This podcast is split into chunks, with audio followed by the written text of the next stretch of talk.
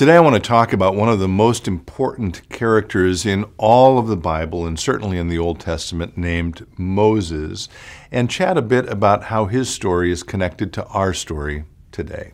Stay tuned.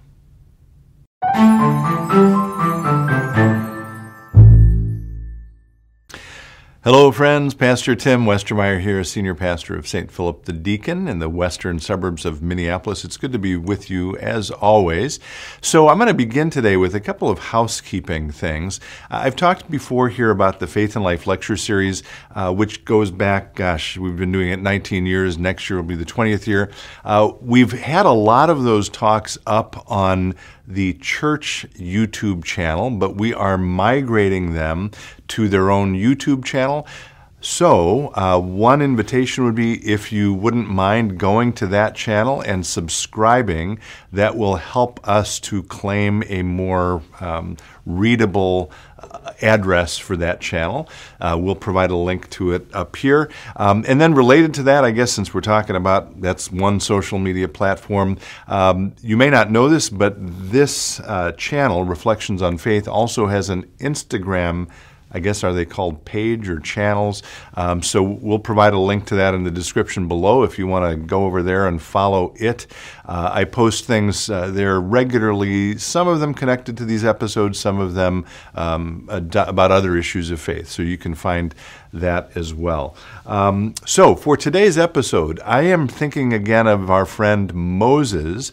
Uh, I know we did an episode recently about the call stories of Moses and Jeremiah. Again, we'll link to that.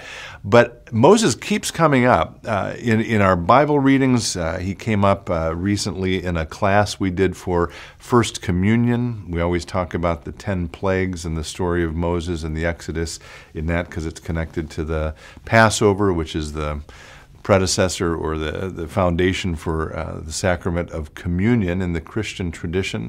Um, and let's see, we also talked about it in a new member class recently. and his part of his story came up with a conversation I had this morning with a member of our staff here at St. Philip the Deacon. Uh, and by the way, I will mention I do that regularly, maybe once a year, twice a year. I have coffee with all the staff here. That got disrupted a little because of COVID, but boy, it's been fun to be doing that again. And I want to just uh, say thank you to our wonderful, creative, faithful, talented staff here at St. Philip the Deacon. Um, they just do amazing things, and I'm so grateful to each and every one of them. So, I did share this story um, at our recent annual meeting. um, if you saw that annual meeting, or we'll link to that as well, um, maybe I'm repeating myself here. I don't think I've talked about this story here, though, in this space for maybe ever, and certainly not for a while. So, I will just recount it briefly. It's one of the, my favorite stories from the Bible. You will recall that Moses, as an infant, was raised in the royal household of Egypt. He got into a little bit of trouble as a young adult when he ended up killing one of the guards of Pharaoh um, who was abusing a Hebrew slave. He ended up fleeing Egypt. He had a whole new life out in Midian. He had a wife, he had a, a family. Um, and that's where the burning bush episode happens, and God has the, this call story uh, in the life of Moses and says, Hey, I've got this little thing I want you to do, Moses. Um, and remember here, Moses is a grown man here. He has a, his, a new life. The last place he wants to go is Egypt, where he's wanted for murder, but that's precisely where God sends him. So God says, Hey, I want you to go back to Egypt and do this little thing of asking Pharaoh to let go of all the slaves who are doing all my work. And you will not be surprised, and I think we talked about this in the episode about Moses and Jeremiah. Um, Moses said, Yeah, eh, I've got sort of better things to do, God. Thanks anyway. But they have a conversation at the burning bush, and eventually Moses is convinced to go and do this thing uh, for God, which seems uh, impossible. So they go back, or he, Moses, goes back to Egypt. Um, and through the 10 plagues, which you can read about in the book of Exodus, uh, God continues to sort of soften uh, the heart of Pharaoh until eventually uh, Pharaoh says, Yes, okay, fine. Uh, Moses, you may let your people go. And he lets Moses lead uh, the Hebrew people out of Egypt on the beginning of their long journey through the desert to the promised land. And as I mentioned in the annual meeting, I was connecting this to the last couple of years of challenge and disruption uh, because of COVID, among other things. Um, you know, part that part of the story strikes me. Uh, one way to think about it for us in this moment, at least, is that uh, God has indeed been with us in the last couple of years, and I do believe that God has been guiding and directing and protecting us over the last couple of years, and um, I give thanks for that. It, and there's been a lot of pain and a lot of uh, grief and a lot of sadness in the last couple of years. I'm not minimizing that for a moment. Um, and of course, as we've talked about before, the Christian faith doesn't suggest that we are freed from that uh, trouble.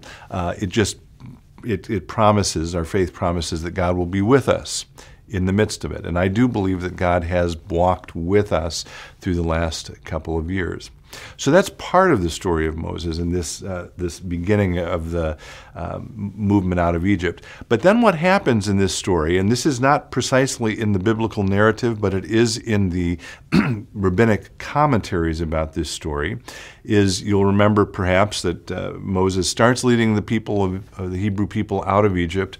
Um, and then very quickly, Pharaoh, whose heart had been softened to let them go, is once again, in the language of Exodus, hardened, and he decides he's going to, in fact, chase Moses and these people down with his army, which he does. He sends his army and all the charioteers out after Moses and the Hebrew people.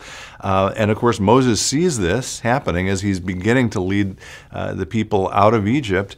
And, and, he realizes, well, I've got the charioteers on our heels, and in front of us is the Red Sea we're going to be trapped.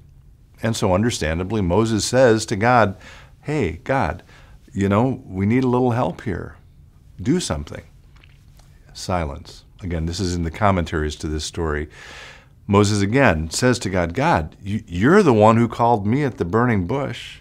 You're the one who asked me to do this. Please help us. Silence. Again, Moses says, God, you've brought us all this way. Why are you going to leave us to die? Do something. Silence. And again, Moses says, Please, God, help us. We don't want to die here.